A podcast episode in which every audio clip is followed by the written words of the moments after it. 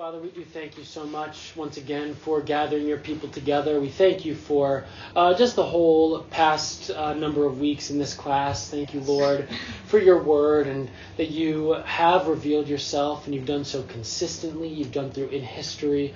And Lord, you have done so um, in, in a way that magnifies your glory and that is designed to give us a full assurance of faith. So, Lord, I pray that you would please just be working that assurance in us as we grow in deeper love for your word. I pray all this in Jesus' name. Amen. Amen. Amen. All right, so like I began to mention, uh, tonight's is going to be just a little bit different from what we've done before. We're going to be looking at a few specific examples of types, specifically in the Mosaic covenant, and see how they're fulfilled in Christ. Because this idea of typology is so important, not just for understanding the covenant and covenant theology, but it's important for understanding really the whole Old Testament, how it's how it applies, how we understand it in its own context, how we understand it in terms of what it teaches us about Christ, uh, how it anticipates Christ. And so it really does just make it um, uh, understanding types makes our reading of Scripture so much more rich. It makes our understanding more deep, and it um, again it just draws it magnifies for us the way that God has just so perfectly woven together this plan throughout history, bringing it to fulfillment. Um, and so, if you guys remember, the very first week, you know, we had a very complicated definition about what typology is and what types are. But just as a refresher, very basically, typology is the study in Scripture of the correspondences between certain people or places or events or institutions in the Old Covenant and how those uh, are brought to their fuller meaning in Christ and the New Covenant. That's a very simple explanation. You see it as promise and fulfillment, or you know, shadows and the realities brought to light. But again, a few things that I've um, brought up throughout the class just to keep in mind that, first of all, types are always divinely instituted. And so if we're trying to, you know, discern something in the Old Testament that may be a type, we can't just, you know, come up with whatever we think fits. That's when you get into allegory. But rather, we look for divine intent. We look for scriptural, biblical, real connections put there by God, not just that we what we come up with in our minds. So we have to be careful when we're dealing with typology because it's really easy to slip into allegory where just everywhere in the Old Testament, oh, this, you know, this is points to Christ. You know, that we got to be be thoughtful and careful how we do it. So it does, like you would find it, uh, the, the anti-type or the fulfillment in the New Testament. That's how it really corresponds. Like so, for instance, when Jesus said, just as Moses lifted up the pole in the wilderness, that's kind of mm-hmm. that, that would make that pole a type. Yes. And then Christ, or when Jesus says, tear this temple down and in three days I would. So it's kind of confirmed. Exactly. Right? Yes, exactly. And sometimes. Uh, sometimes, yeah, yeah exactly. and sometimes uh, you have it explicitly like that. Other times it's more you see the context and you're able to piece it together in that way. So, like I said, we're going to look at a few examples tonight that are going to help out. But that's the one thing. There's divine intent. Um, another thing that I've really tried to press in this class is that the types are significant in and of themselves in their own context. Like we talked about last week with the sacrificial system. Yes, it is glorious and it points forward to Christ, it's fulfilled in Christ, but it is very significant and it does something real in its context. It's not only meaningful because it points to Christ, they're meaningful in themselves. Um, and also, the types always point to something that is both greater and is different from itself. And so there's an escalation between the type and its fulfillment. It's greater, but also the fulfillment is different. So the antitype, the fulfillment, it's not, it is like the type, but it's not the same as the type. It's not as if it's just the same old thing repackaged. It's there's a similarity, but they're not identical. Um, and so, you know, again, just to keep in mind as we go through some of these tonight, um, in order to understand the types and how they're to be properly interpreted and, and what they show us about Christ, we're going to try to think carefully about what these meant in their own context, the significance for the people who actually experienced them and enjoyed them. Um, and also keeping in mind as well that although these were historical people or institutions or events, they were designed at that time by God with a certain looking forwardness that the people who experienced them were to see that and respond in faith with the understanding that God in his grand scheme is doing something like this. That this isn't everything that God is doing. You know, again, we talked about that the sacrificial system. You get that a lot in Hebrews yeah. that the insufficiencies and the inherent um, de- what's the word I'm looking for? Deficiencies of the types. They anticipate something greater. And so the people were to, it was designed yeah, for the people to appreciate them and to use them and enjoy them as they were presented, but also to anticipate something better that's similar. Does that make sense? Yeah. If Hebrews 11. exactly. 10, but, Yeah, and we're going to spend a little bit of time in Hebrews tonight towards the end. And another reason, one other thing to mention why it's important to um, to discuss and to you know try to discern this. Again, this isn't just high theology. It's not just to make us feel smarter, but this really does help us in our practical walk with Christ. Because the types, when you realize that the New Testament is ought to be read in the context of the Old Testament. It came to the original audience, you know, Jewish people who understood Moses, who knew the Old Testament, understanding the Old Testament types in their context, understanding what they did, it helps us to better understand Christ's work. Again, because Christ's work is similar. There's a resemblance to what God was doing in the Old Testament.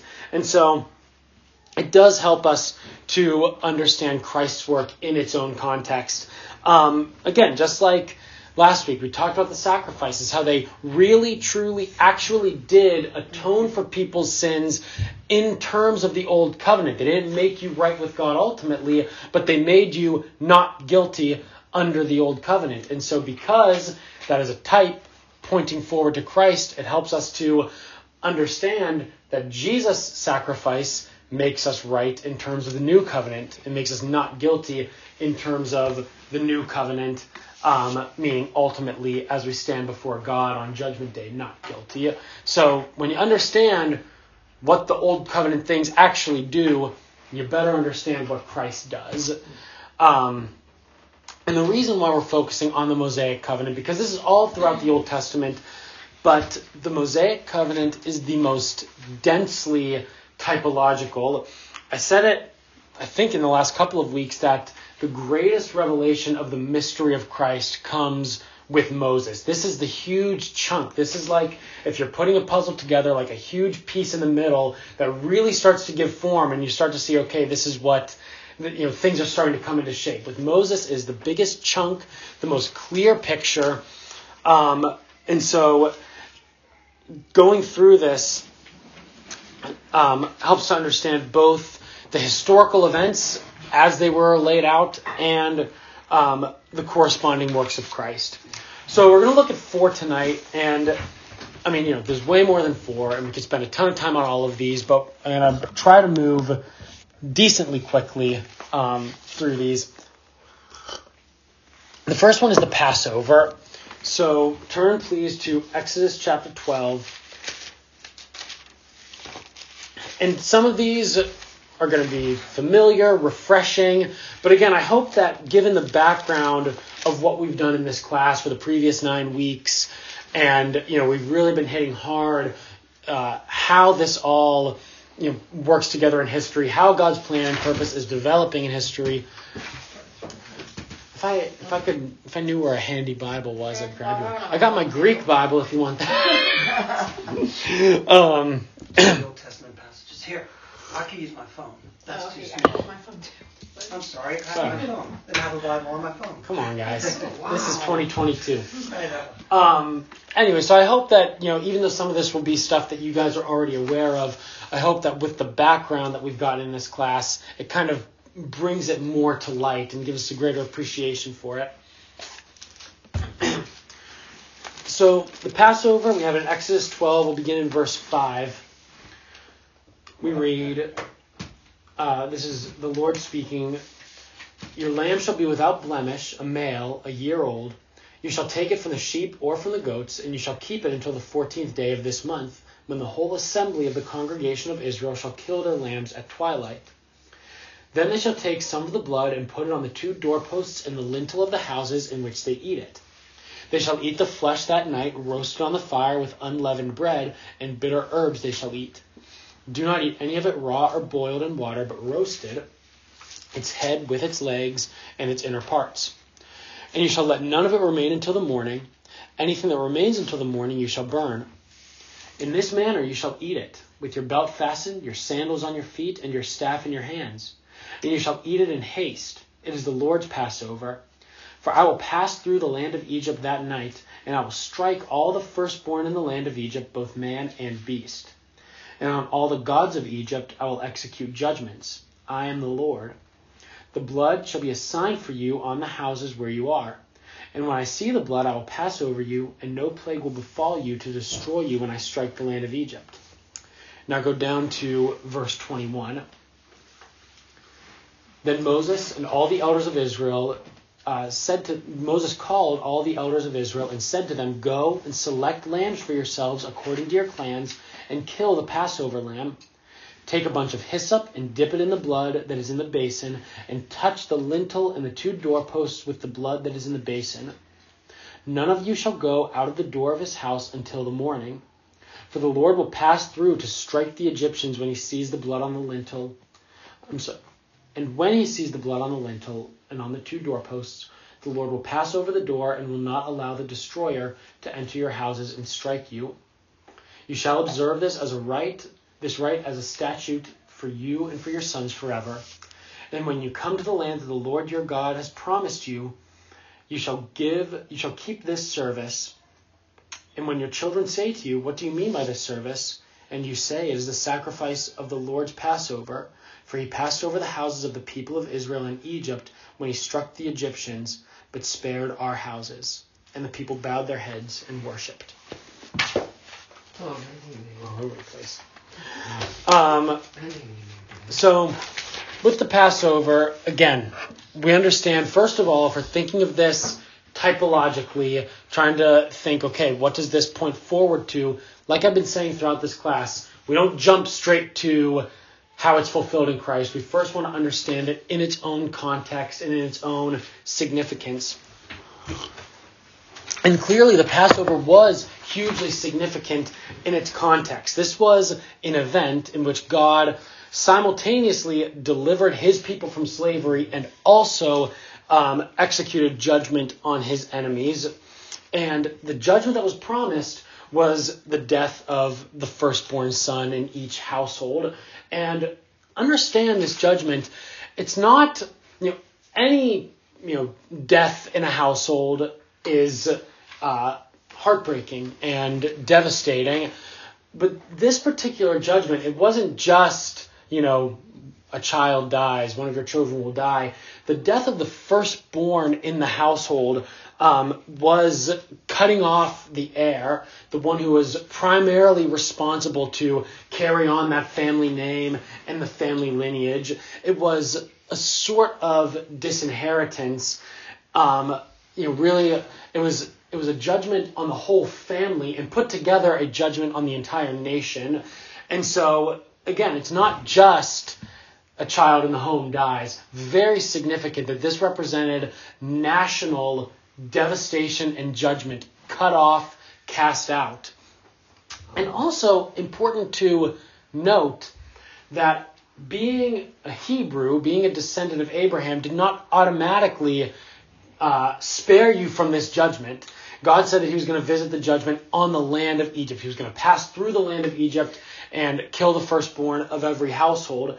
It was only by throwing oneself at the mercy of God, by sacrificing that spotless lamb, and then um, putting the blood on the house as a covering for that household. So you have this element of the judgment of God is coming. God has proclaimed this way of salvation from the judgment. It is by the sacrifice of the lamb and the blood of the lamb specifically covering the household so that God spared the judgment.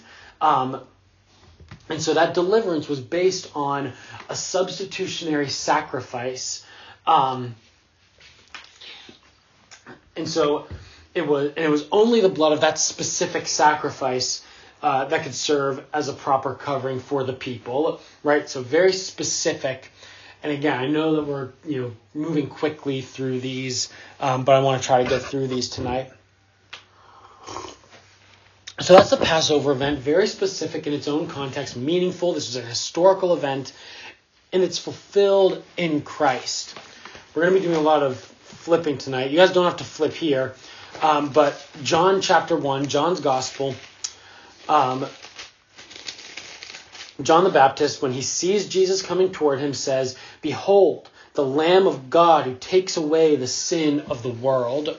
And so, right there, as I mentioned in the beginning, we need to have biblical warrant for um, you know what's a what does a type correspond to right here in, in john's gospel with this proclamation by john the baptist you have jesus being described in specific terms that call to mind the passover that this is the lamb of god that takes away the sin of the world and so that that establishes the divine connection between the Passover and Christ. And so Jesus' function, we can discern from that. Again, even the words of John the Baptist, the people in his day understood what that was a reference to. And so it gives a, a hint of um, what Jesus' mission in the world is when you understand that he's fulfilling or he's uh, he is amplifying something that was already there in the Passover. And so Jesus' function was to serve as a sacrifice like the Passover lamb. Again, not the same as the Passover lamb, but similar. And so you have the same elements. The judgment of God is coming on all. There is a um, there is a day of judgment coming, and the only way to avoid that judgment is to be covered by the blood sacrifice. And even um, the judgment, you know, so where you have in Egypt, there's that uh, type of cutting off, cast out, uh, you know, destroying these households. The the judgment that comes when Christ returns, the judgment that comes on all, is the curse. It is the ultimate judgment. It is actually being cast into the outer darkness. Uh, just like Jesus says, you know, to those, he's going to say to those on his left, Depart from me, you cursed, into the eternal fire prepared for the devil and his angels. And so, much more severe, similar to what happened in Egypt, but much more severe and comprehensive. But unlike the lamb, the lamb whose blood it covered the people and it covered their sin. Jesus' blood not only covers sin, but it also takes away sin. John the Baptist said, This is the Lamb of God who takes away the sins of the world. And that's kind of what we talked about last week with the uh, Day of Atonement that it's propitiation, the sin being covered, but also expiation, the sin being taken away. It goes beyond just declaring someone is not guilty, but you're declared as positively righteous because the sin has not been just covered, but it's been removed as well. So you see that Jesus, as the fulfillment, is greater in every sense, not only in that he actually saves us from our sins, but that he um, takes away our sins. He doesn't just cover the sins and spare us from the judgment. Um, and then if you turn to Matthew 26, you once again get a connection between Jesus and the Passover, and that's, of course, um, with the Lord's Supper. And so the Lord's Supper instituted during the Passover feast. So again, there's a uh, substantial connection that's established. And Jesus says during the Passover, Matthew 26, verse 26, as they were eating, Jesus took bread and after blessing it, broke it and gave it to the disciples and said, Take, eat. This is my body. And he took a cup. And when he had given thanks, he gave it to them, saying, Drink of it, all of you, for this is my blood of the covenant, which is poured out for many for the forgiveness of sins. So you have um, a situation during the Passover meal itself where Jesus not only begins to institute this, this sacrament, but he explicitly describes himself as a sacrifice and specifically mentions his blood as the means of forgiveness of sins, that his blood alone will cover our sins. And so, again, that establishes the connection with that Passover lamb. And in its context, like I said, yes, it is significant. That's the means by which God passed over judgment, but also it looks forward, and the people were to keep the Passover feast every year, not only as a reminder of what God did for them, but also as a uh, an object pointing forward in faith to what God was ultimately going to do. Because even though the Passover lamb spared them from the judgment in the land of Egypt, it didn't spare them from final judgment. Even though they were able to sacrifice this lamb and their sins at that time were covered for that judgment, it didn't take away their sins. So with Jesus, you have this. And even the element of judgment that I mentioned, um, the Passover, it's not just the deliverance of God's people, it's also judgment on his enemies. And in the cross, it is the place both of redemption and of judgment. And if you turn to Colossians chapter 2, like I said, we're going to flip a lot tonight, so bear with me, keep up if you can. Um, in Colossians 2, we're told, beginning in verse 13, and you, who were dead in your trespasses and the uncircumcision of your flesh, God made alive together with him, having forgiven us all our trespasses by canceling the record of debt that stood against us with its legal demands. This he set aside, nailing it to the cross. He disarmed the rulers and authorities and put them to open shame by triumphing over them in him. And so in the cross, you have that means by which the sin can be forgiven, legally covered, removed, but also the cross was the place of judgment on God's enemies. The cross, when Jesus paid the price for the sins of his people, just like um, Paul says there in Colossians, that he triumphed over the rulers and authorities and put them to open shame. That whereas in um, in Exodus 12, describing the Passover, Jesus says, or God says that He's going to bring judgment on the gods of Egypt. And so that whole nation and the idols of that nation, not only in the Passover, but in the ten plagues, were condemned, were judged, were you know put to shame because God was showing he was greater than these idols of Egypt and he had authority over the land of Egypt. Christ with the cross, he puts to shame all demonic power, all idols, all forces. You know, like Jesus says in John before going to the cross, now is the ruler of this world judged. And so you have not just the sacrifice that um, covers the people's sins, but the judgment of all God's enemies in the cross. Does that make sense? So you see the connections there. Um, next one I want to look at is. Do you have something? I was just, so for the, the Passover then, because I, I know in John 1 he says this is the, the Lamb of God takes away the sins of the world. In uh, 1 Corinthians 5, Paul explicitly says Jesus, like he's talking about yes. 11, he says Jesus is our Passover lamb. Mm-hmm. So that's kind of the, the but is it like is the Lord's Supper that anti-type of Passover? Like that's on Passover.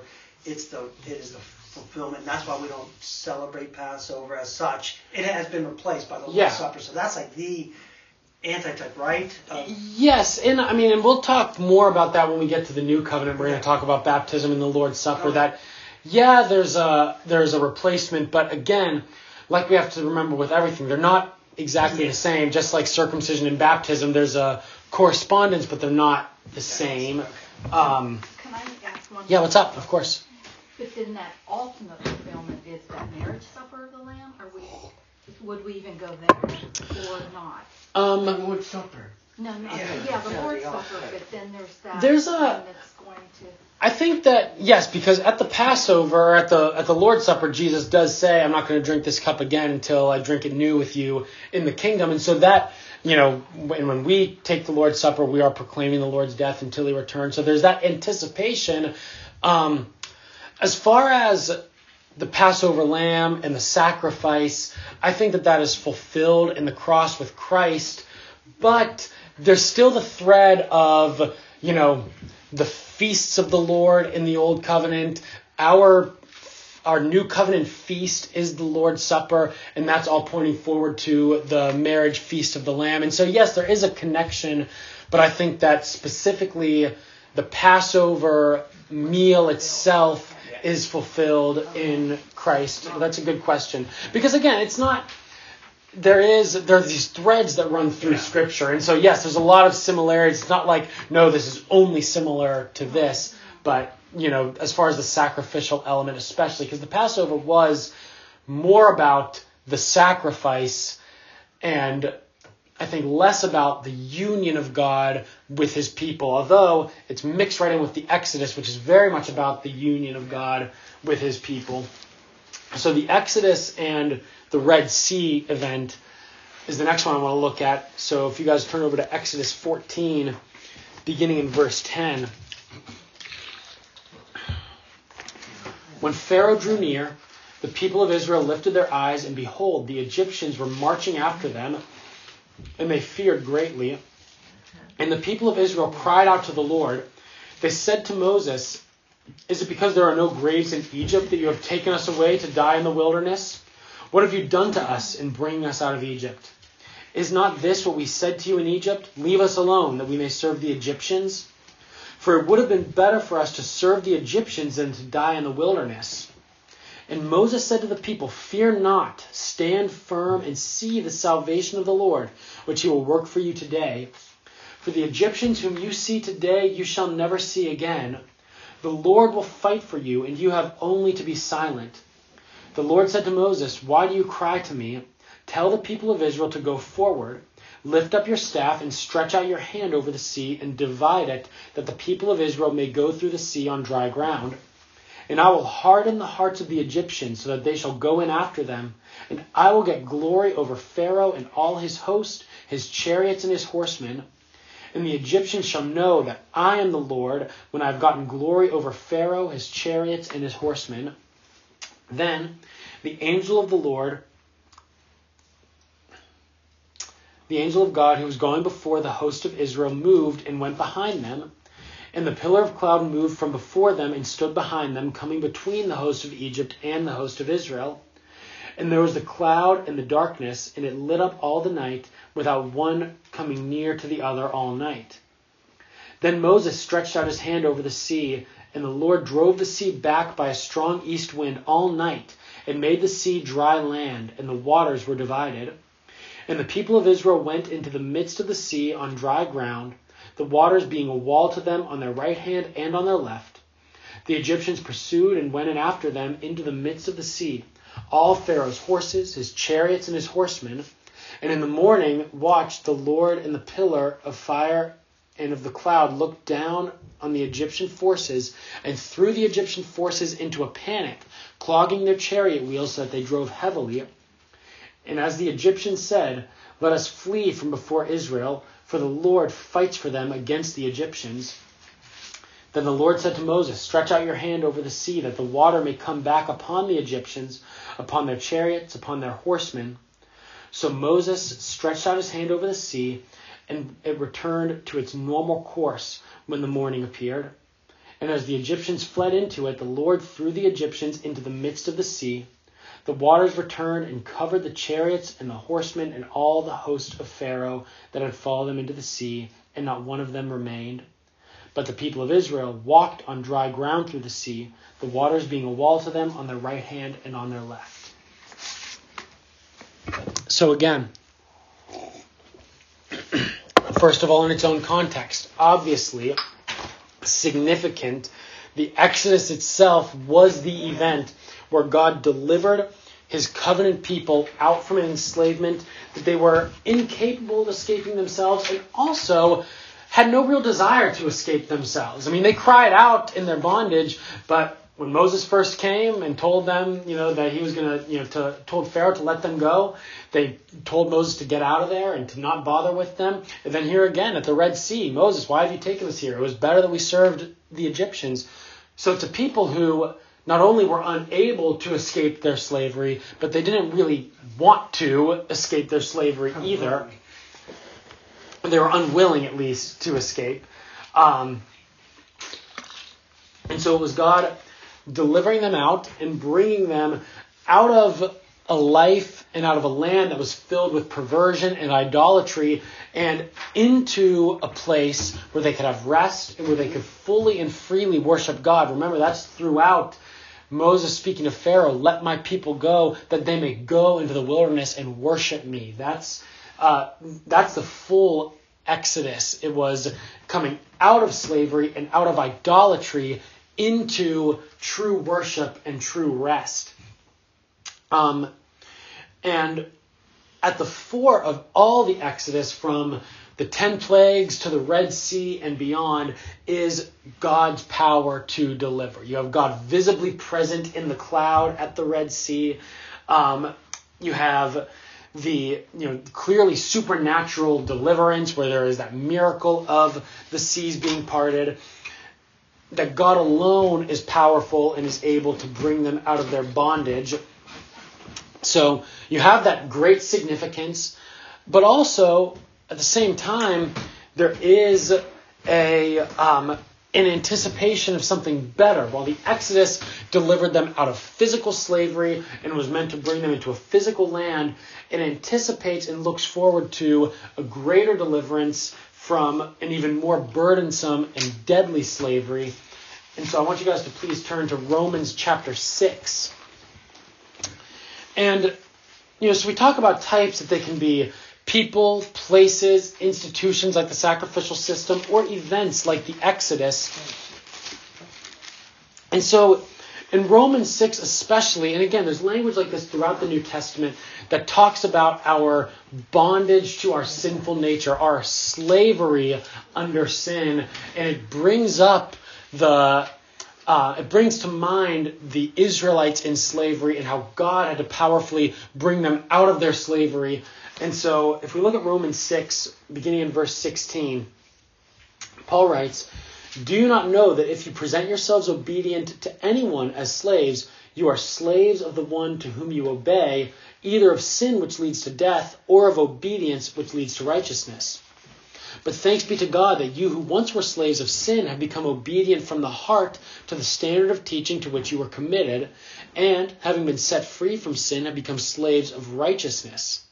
I'm speaking in human terms because of your natural limitations. For just as you once presented your members as slaves to impurity and to lawlessness, leading to more lawlessness, so now present your members as slaves to righteousness, leading to sanctification. For when you were slaves of sin, you were free in regard to righteousness. But what fruit were you getting at that time from the things of which you are now ashamed? For the end of those things is death. But now you've been set free from sin and have become slaves of God. The fruit you get leads to sanctification and to its end, eternal life. For the wages of sin is death, but the free gift of God is eternal life in Christ Jesus our Lord. So here, especially, you see Paul talking about the sinful nature that we are born with is an enslaver. Um, it, it exercises dominion and domination over us, and we are willingly obedient to it. Like Paul says, you're willingly submitting yourselves in obedience to sin, therefore, you are slaves to your sin. It's also a slavery that we are unable to escape from. In you know, like Paul says in Ephesians, that we are dead in our sins, all over the place. Um, it's a it's a slavery that we are unwilling to escape from. We love our sin. Uh, in Romans 8, we're told that we cannot keep the law. We don't want to keep the law. We don't want to submit ourselves to God. And it is only Christ who can powerfully deliver us by his might and in a way that glorifies him, the way that God was glorified in the Exodus, um, who's able to deliver us. You remember Christ in the Gospels talks about how he binds up the strong man and then plunders his house. And you know, we have in the Exodus, we know that the people of Israel plundered the Egyptians and their riches, but also Pharaoh's workforce was plundered from them. That God reached in and took his people from out of the strong man Pharaoh's house and uh, plundered Pharaoh in that way. That's what Christ does for us in the ultimate way. He delivers us from our slavery to sin and he brings us out also for the purpose of honoring him and living for him. That's also Paul's point in Romans 6. So just as the Israelites were delivered for the purpose of going and worshiping God, so we are delivered from our slavery to sin to obey, to be righteous, to be sanctified.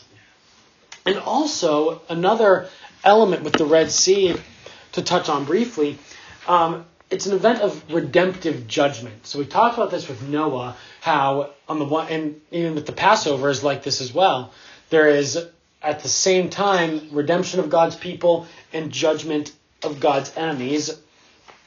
So you have God's people passing through the waters of judgment while the enemies are swallowed up by those very same waters. Um, if you turn over to 1 Corinthians chapter 10, there's another reference to the Red Sea specifically in this kind of light. A really interesting little passage in 1 Corinthians 10. But again, you have this idea of the people of God. There, you know, God makes a way for them to pass through the judgment, while the enemies are they suffer the judgment. Uh, 1 Corinthians 10 verses 1 and 2 Paul writes, For I do not want you to be unaware, brothers, that our fathers were all under the cloud, and all passed through the sea, and all were baptized into Moses in the cloud and in the sea. And he goes on there. Keep yourselves in 1 Corinthians 10 if you're going to look at what he says. But Paul, in this place, specifically likens the Red Sea event to baptism. And, you know, again, like you mentioned with the sacraments of the New Testament, we kind of think of baptism as corresponding most closely with circumcision, and there is a correspondence there, but really explicitly in the New Testament, you have baptism referred to with the Red Sea, Noah, um, and again, there's in part with circumcision, which again, when we get to the New Covenant in the spring, we'll talk about baptism.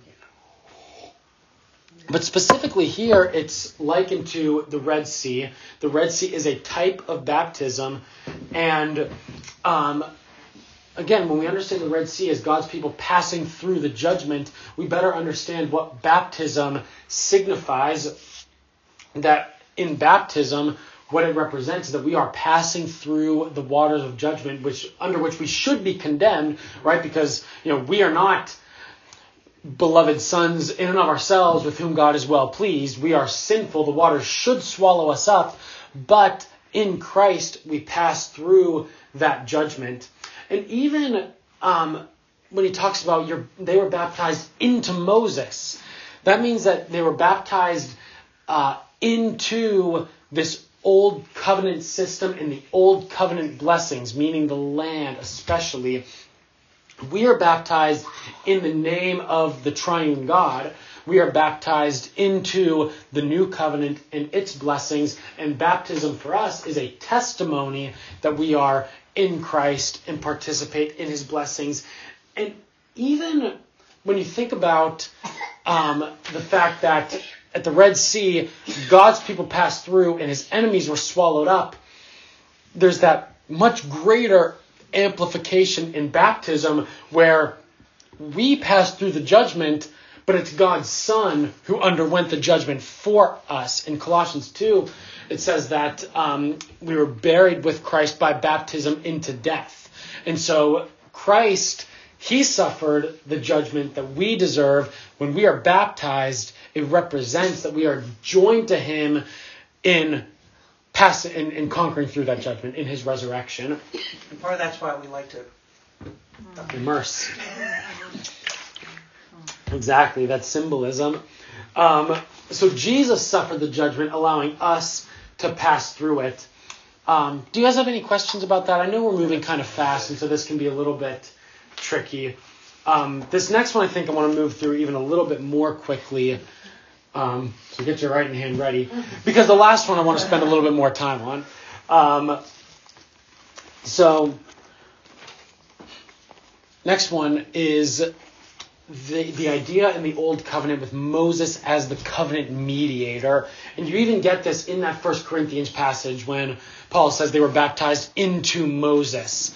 Uh, you have this idea of Moses playing this intermediary role between the people and God. Um, when we think about Moses as mediator of the old covenant, we think about him as being the one who was called by God through whom God would deliver his people. That was at the burning bush when God said, I'm going to send you to deliver my people out of uh, slavery. It was Moses who proclaimed God's law to the people and who also proclaimed the way of salvation to the people under the old covenant. So Moses, through whom the law was given, uh, it was Moses who interceded for the people. We talked about that the last couple weeks, especially in Exodus 32 and 33 with the golden calf, how God was ready to judge the people, but Moses prayed on their behalf, asked God uh, to spare them of that judgment, and so was effective in his intercession. Again, you can't overstate the significance of this in its own context. That Moses, historically and really truly used by God to mediate the Old Covenant law and the Old Covenant blessings to the people, that he played that role. And really, Moses is extremely unique in the entire Old Testament. There's really nobody else like Moses. He is the mediator of the Old Covenant. Um, just his the kind of access that he had to God, the direct representation of the people that he had before God, the direct representation from God that he had to the people is very unique, and there's no one quite like him in the Old Testament. And yet Moses, for all of his greatness and for all of his you know usefulness uh, to God, he could only do so much. Um, he could, you know, through the power of God, deliver the people from Egypt, but he could not set the people free from sin. All of this, you know, it anticipates something better. That Moses could deliver them the law written on tablets of stone, but he could not write the law on the people's hearts. That Moses could intercede for the people to spare them judgment under the old covenant, but he couldn't spare them from final, ultimate judgment before the throne of God. So it looks forward to something better. All these roles that Moses played look forward. It sounds like Hebrews. exactly, it is, and that's. I mean, honestly, Hebrews, man, like it's it's. I think Hebrews is really like kind of the key to understanding all the Bible. It's like all the Old Testament. Oh my goodness, it really is. It's like a it's like a little, it's like a legend for a map. If you understand Hebrews, then you can put a lot of it together. Dude, He sounds like the writer of Hebrews. well, we're gonna again talk a lot about Hebrews in just a minute here. Um, but Moses, even the the type of covenant that he mediated, it was a covenant. Yes, that was gracious, but it had to be kept. The law of the covenant, we talked about this, had to be obeyed for the people to receive and enjoy the blessings. Jesus mediates a covenant of total free grace. That's what in John's prologue, that last line of it, that the law came through Moses, grace and truth come through Jesus Christ. That's what it's getting at. And again, there you have that biblical connection of Moses and Jesus. Also in Hebrews, you get a lot of that. But it's not as if the Mosaic covenant was ungracious or untruthful. It's that it was it was different. It was a covenant based on law substantially where and again we talked about there's law and there's grace there's guarantees from god and there's things that people have to earn. But substantially with moses it was based on law. The people had to obey. With christ the blessings are received on the basis of grace alone. And with jesus he doesn't just like we talked about uh, with the exodus. It's not just a deliverance from physical slavery, but he delivers from death itself. He delivers us from the judgment of death.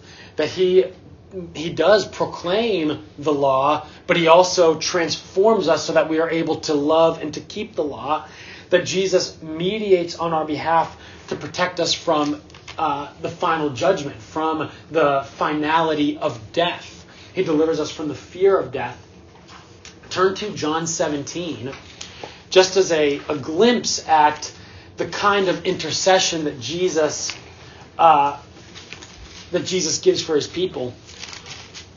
John 17, verses 20 through 26. Jesus praying for the Father says, I do not ask for these only, speaking of the disciples, but also for all those who will believe in me through their word, that they may all be one, just as you, Father, are in me and I in you, that they also may be in us, so that the world may believe that you have sent me. The glory that you have given me, I have given to them, that they may be one, even as we are one. I in them, and you in me, that they may become perfectly one, so that the world may know that you sent me and loved them even as you love me. Father, I desire that they also, whom you have given me, may be with me where I am to see my glory that you have given me because you loved me before the foundation of the world. O righteous Father, even though the world does not know you, I know you, and these know that you have sent me. I made known to them your name, and I will continue to make it known, that the love with which you have loved me may be in them, and I in them. Again, that's just a sample of the way that Jesus intercedes for us. Moses could not pray that kind of prayer for the people. You know, Jesus saying, I want them to be with me in glory. Father, keep them in your love. Make them one, even as we are one. Jesus intercedes for us in a way that is far beyond what Moses could ever do. Um, and even just, uh, you know, if you guys want to write down, I don't know if I put these in your outlines, but 2 Corinthians chapter 3 verses 7 through 18 is a great place to look to see this comparison of Jesus and Moses. You have my outline. Okay, perfect. They're on the outline. Yeah, Hebrews 7, 1 John 2. Some other places for you guys to look. Um, but if we understand Moses' role as mediator, again, you understand it in its context, you appreciate what he did, but understanding it um, that God established the old covenant order through him, his intercessory role, the, the redemptive work that Moses plays, all of that helps us to understand the kind of role that Jesus plays as the new covenant mediator. Um, that Moses' mediation, yes, extremely meaningful in itself, but it's brought to a deeper, fuller meaning in Christ. When you understand what Moses was doing, it helps us to better understand what Christ does. Does that make sense? Yes. Good. So the last one that I want to talk about tonight, a little bit of a darker note. Um, it is, but this is also important. Is uh, covenant judgment and the idea of apostasy, because at least me personally, and I think all of us to a degree, we read a lot of the New Testament warnings about, um, you know, falling away, abandoning the faith, all of those sorts of warnings. Even in uh, 1 Corinthians 10, if you go beyond what he said about the Red Sea, he talks about, um, you know, failing to attain what is promised and, and things like that.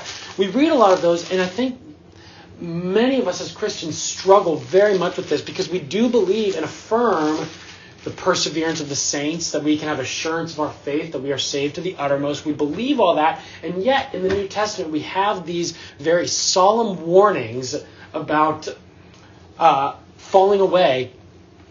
And mostly when we see those, it's drawing on the example of the Exodus generation who were brought out of slavery, who went through the Red Sea, but who all perished in the wilderness and failed to enter the promised land. And that's constantly held up in the New Testament as the example of apostasy, of failing to actually attain the blessings that are kind of right there before you, but you don't get them, of falling away, so to speak. And so I really believe that to better understand how we should take these and think about these New Testament warnings, you know, we really need to try to understand what's being referred back to in the Old Testament.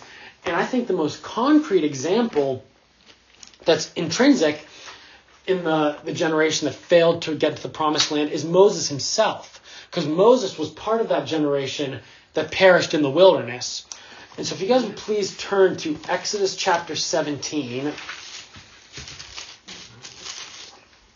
And it's also significant to think about Moses because he's someone who we know, based on Scripture, is, you know, with the Lord, that he did have faith, and yet he suffered the same judgment in the wilderness as the rest of the unfaithful generation, which is constantly the example that we're to, you know, see that and take note and not repeat their errors. Um, so Exodus 17 is where we're going to look first. And this is after they've left Egypt, before they've come to Mount Sinai. Uh, they're in the wilderness. And we read that all the congregation of the people of Israel moved on from the wilderness of sin by stages, according to the commandment of the Lord, and camped at Rephidim, but there was no water for the people to drink. Therefore, the people quarreled with Moses and said, Give us water to drink. And Moses said to them, Why do you quarrel with me? Why do you test the Lord? But the people thirsted there for water, and the people grumbled against Moses and said, Why did you bring us out of Egypt? To kill us and our children and our livestock with thirst? So Moses cried out to the Lord, What shall I do with this people? They are almost ready to stone me. And the Lord said to Moses, Pass on before the people, taking with you some of the elders of Israel, and take in your hand the staff with which you struck the Nile, and go. Behold, I will stand before you there on the rock at Horeb, and you shall strike the rock, and water shall come out of it, and the people will drink. And Moses did so in the sight of the elders of Israel. So, what we have going on here with Moses, um, just to fully appreciate you know what's happening, you have Moses. You know the people are you know ready to stone him, ready to kill him, grumbling against him. And the glory cloud that led the people in the wilderness, that didn't depart from the people, was there over the rock in the wilderness. And God commanded Moses to um, to actually take his staff and strike through the glory cloud onto the rock, and water would come out. And what this was a picture of was God suffering for the sake of his people in order to bring them life from that rock. Because this, I think it's hard for us to kind of imagine what that glory cloud was. I mean, this was the physical manifestation of God with the people. And God said to Moses, Strike me, strike the cloud, and I'm going to bring water from this rock. This is a picture of God being, um, you know, almost, you know, scorned, put to shame, held up in contempt, really sacrificed for the sake of his people. And we know that Jesus is the fulfillment of this. Jesus is the one who actually physically suffered and was sacrificed in order to bring his people life. Jesus says of himself that I am the water of life. In 1 Corinthians 10, Paul says that Jesus was the rock in the wilderness. And so there's no question that Jesus is the fulfillment of what's going on here in Exodus 17, the one who suffers and is sacrificed for his people. God is called to strike him, uh, calls Moses to strike him once so that the people would know that he will always supply their need. Now turn over to Numbers chapter 20, and this is the offense that causes Moses to be disinherited. Uh, we find in Numbers 20. So in chapter 17, God commands Moses this one time strike me. I'm going to bring forth water from this rock, and that is to show the people that God suffers, brings them life, and that God will continue to supply their needs in the wilderness. Numbers 20, beginning in verse 2. Now there was no water for the congregation, and they assembled themselves together against Moses and Aaron. And the people quarreled with Moses and said, Would that we had perished when our brothers perished before the Lord. Why have you brought the assembly of the Lord into this wilderness, that we should die here, both we and our cattle? And why have you made us come up out of Egypt to bring us to this evil place? It is no place for grain or figs or vines or pomegranates, and there is no water to drink. Then Moses and Aaron went from the presence of the assembly to the entrance of the tent of meeting and fell upon their faces. And the glory of the Lord appeared to them, and the Lord spoke to Moses, saying, Take the staff and assemble the congregation, you and Aaron your brother, and tell the rock before their eyes to yield its water. So you shall bring water out of the rock for them to give to drink to the congregation and their cattle. And Moses took the staff from before the Lord, as he commanded him. Then Moses and Aaron gathered the assembly together before the rock, and he said to them, Hear now, you rebels, shall we bring water for you out of this rock? And Moses lifted up his hand and struck the rock with his staff twice, and water came out abundantly, and the congregation drank and their livestock. And the Lord said to Moses and Aaron, Because you did not believe in me, to uphold me as holy in the eyes of the people of Israel, Therefore, you shall not bring this assembly into the land that I have given them. These are the waters of Meribah, where the people of Israel quarreled with the Lord, and through them he showed himself holy. So now you have this second event where same situation, people are thirsty, the rock is there, the rock that represents the glory of God in the cloud, and God tells Moses this time to call upon the rock, to speak to the rock, and it would yield its water. Um, that implies that the, the rock itself, again, after having been struck once, after the glory of God was struck that one time, it showed that God was going to continue to um, provide life for his people, to supply his people's need. Exactly. And so that was the command of God to Moses, but instead, Moses does the same thing as before, not allowed by the Lord, striking the rock where the glory cloud dwelt.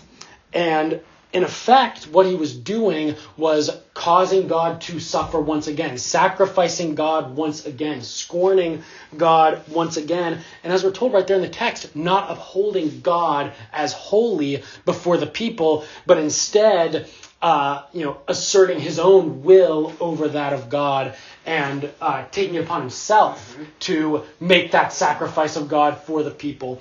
And this goes back to a lot of what we talked about last week with the sacrificial system and those who would presume upon the grace of God. The attitude that says, well, there's a sacrifice for sins, so I'm going to willfully, intentionally sin, and I'll just bring my sacrifice later. God, the sacrificial system was not intended to cover that.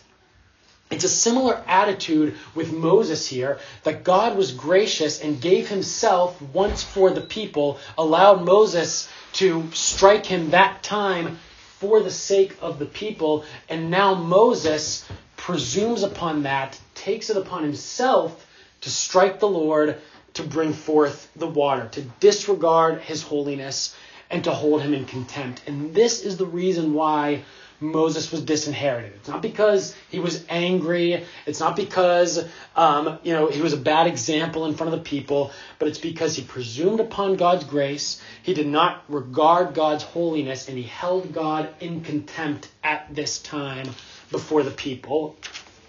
And so, if we understand this situation, and again, Moses kind of representing the whole of that first generation that didn't make it into the land. Now, keep in mind, the Old Covenant is itself a type of the New Covenant. It's a picture of what the New Covenant will be like. And so the Old Covenant judgment, being cut off from the blessings, cut off from the land, is like the New Covenant judgment, but it's not the same, being cut off under the old covenant did not mean that you uh, would not be or could not be reconciled to God. Moses was reconciled to God. So it's not the same, but it's similar, just like the new covenant, the old covenant blessings of the land and the offspring and all the rest is like the new covenant blessings, but it's not exactly the same. We have the heavenly Jerusalem. We have, you know, the we are to make disciples of all the nations and, and so on. So now turn to Hebrews chapter 6. Because Hebrews 6, this is one of the most sobering and scary passages in all of Scripture. It's one of those passages that we really wrestle with, especially when we affirm perseverance of the saints and assurance of our salvation. But it's a real warning, it's a sober warning, and it's one that we need to take very, very seriously. Hebrews 6, verses 4 through 8, we read this For it is impossible, in the case of those who have once been enlightened, who have tasted the heavenly gift, and who have shared in the Holy Spirit, and have tasted the goodness of the Word of God and the powers of the age to come, and then have fallen away, to restore them again to repentance, since they are crucifying once again the Son of God to their own harm and holding him up in contempt. For land that has drunk the rain that often falls on it and produces a crop useful for those uh, to those for whose sake it is cultivated receives a blessing from God. But if it bears thorns and thistles, it is worthless and near to being cursed, and its end is to be burned. So again, a very sobering verse that we need to take seriously, and we best understand this passage when we understand the type that points forward to it. So consider that this Hebrew 6 comes in the context of the last two chapters that's talking specifically about this generation of Israelites that passed through the Red Sea but that died in the wilderness. And the writer of the Hebrews is saying, don't be like those guys. Don't be like the Israelites who didn't make it into the land. And so the warning here is um, against that same sin that Moses was guilty of, that sin of presuming on God's grace. And so, just as um, Moses, and really the whole generation, but Moses specifically, he understood who God was, he understood God's holiness, he experienced it firsthand. He, uh, he understood God's grace, His power, His majesty, His glory, and all the rest of it. And yet, knowing all of that, he willfully chose to strike that cloud of glory, knowing everything that he knew about God, and he was disinherited for that. So, in a similar way, this passage in Hebrews is a warning to those who know the truth about God, who know what Jesus Christ has done, who understand the grace of the gospel, who affirm the grace of the gospel, who, uh, who, who know God's holiness, who know the seriousness of sin and the weight of all of that, and yet still willfully, intentionally, and consistently choose to sin against God who knowingly disregard and disobey God's commandments. And the punishment for that is disinheritance. That's what's being warned of here in Hebrews. A disinheritance. Now, again, we know in the, from the New Testament that those ultimately who are disinherited from the new covenant were never in the covenant to begin with. Those who went out from us were never of us. But this is this is a passage that's talking to people who are going to stand before God on the last day and say, Lord, did we not do all these things in your name? It's talking to people who receive the sign of the covenant, who receive the sign of baptism, saying that, you know, testifying, I've passed the judgment, people who profess faith, that's what makes it all the more severe because you know who God is, you know his holiness, you know the grace of the gospel, and yet you still willingly and willfully choosing to sin. And like I said, disinheritance in the old covenant, that's being cut off from the land and the blessings, the physical blessings. Disinheritance in the new covenant, that's being cast into the outer darkness. That's being cut off wholly and completely and comprehensively from Christ and from life.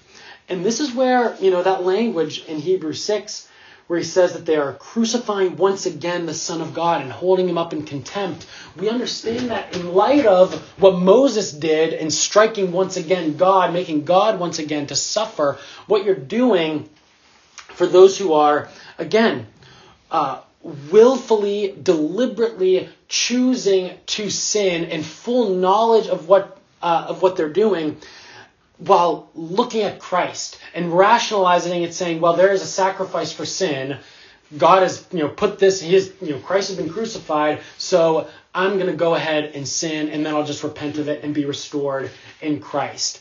That is, that's the attitude that's being warned against in Hebrews. And that's the attitude where, and I know that I'm kind of preaching right now, but if that is your heart attitude, that is a massive red flag because it is, it is effectively saying, I understand that Jesus Christ was made a curse for my sin. Mm-hmm. I'm going to add to that curse. I'm going to willfully sin and make Christ once again be cursed. Again, knowingly and willfully and then there's that last analogy in the Hebrews passage that is once again very scary and telling, talking about um, the land that's drunk the rain and produced the crop and all that. He's saying that if there is, you know, a piece of land and all the circumstances are right for it to grow and to bear fruit, it gets all the sunshine, all the rain, all the soil, all the nutrients that it needs, and if it still bears thorns and thistles and is fruitless, like John the Baptist says the axe needs to be laid to the root of that tree. It needs to be burned with fire. That's you know that's where that's what it means when Jesus says you'll know them by their fruits. Bear fruits in keeping with repentance. It is talking about this very thing that if we if there's a person who is receiving uh, that is in an environment where fruitful faith can flourish, where there is constant exhortation and accountability and teaching and fellowship and love and all the rest of it, and yet the only thing that's being borne is thorns and thistles. It's like if you go and you keep planting a weed and you water it and you do everything right, and then you're surprised when it keeps growing and it's still a weed. Christ needs to change that. That person is not saved, not in Christ. And so, again, very dangerous place to be if you're living in disregard of the holiness of God, disregard of His commandments, and it doesn't mean that you cannot be saved. Moses was reconciled to God. But what it does indicate, if this is characterizing your life, that kind of attitude, it indicates that you are not in the new covenant. And you need to um, recognize that and repent and trust in Christ. Because in, uh, one of the blessings, one of the promises of the new covenant is a new heart that loves God's law, not that perfectly obeys it, but that repents of sin. Repentance is a gift and a blessing of the new covenant. And if you're not bearing that fruit of repentance, then it indicates that you're not in that covenant. And God doesn't owe you that fruit of repentance either. If you're in the covenant, God is going to give you a repentant heart. If you're not, He doesn't have to do that. So, um, yeah, He has no obligation to grant us repentance. And so again, just um, I know that's uh, you know very sober, but it's it, it helps us. And go ahead, what no, are you going to say? No, I was just thinking like sometimes even the closer we are in the body of Christ the Lord, in this way, in the context he's talking about, we're showing contempt for Christ because you're not truly in Him, even though you have the outward kind of manifestations, or you're saying that you're in Him, but you're not really. And and so what you're actually doing is showing more and more contempt for Him. And that it's so they're not like, yo, I'm just messing up. Forgive me, Lord. When we when we play that game, we're showing contempt for the Mhm. work of Christ on our behalf. And that Exactly. deserves judgment. You're not going to be. And, and and that's just real quick. Like, and I know we're late. I'm No, it's all right. No. But you keep going back to 1 Corinthians 10, and you guys, it's all it's all here too. But and it's kind of given for our example as well, because he talks about they drank from the spiritual rock that followed them. That rock was Christ. Nevertheless, uh, with most of them, God was not pleased. They were overthrown in the wilderness. Now these things took place as examples for us, like Luke has been saying all night, teaching us. Do not be idolaters, as some of them some of them were the people sat down to eat, drink, rose up. We must not indulge in sexual morality. You know, stay away from these things. 23,000 fell in one day. Do not put Christ to the test. hmm So we're kind of like showing that, that contempt for him. And then he goes on in the end, he says, verse 12, therefore, let anyone who thinks he stands, stands, take heed lest he falls. Yes. And that's really, you know, I think in a real practical way in terms of he's talking about this kind of covenant judgment. Sometimes those in the, the ones closest to us, like Judas, had so much contempt for Jesus Christ. Mhm. He never loved him. He never, he always kind of showed that and kind of was one of them and all that. But he was always the son of perdition. And you know, so that's something like a real warning for us, I Mhm. think. And it and it's very true that it's it, nobody is beyond the grace of God, and I don't believe that what this Hebrews six passage is saying is that it is impossible No. for God to save such a person. I think that it's talking about how we as a church ought to treat you know people like that in terms of excommunication and cut off from the body and things like that.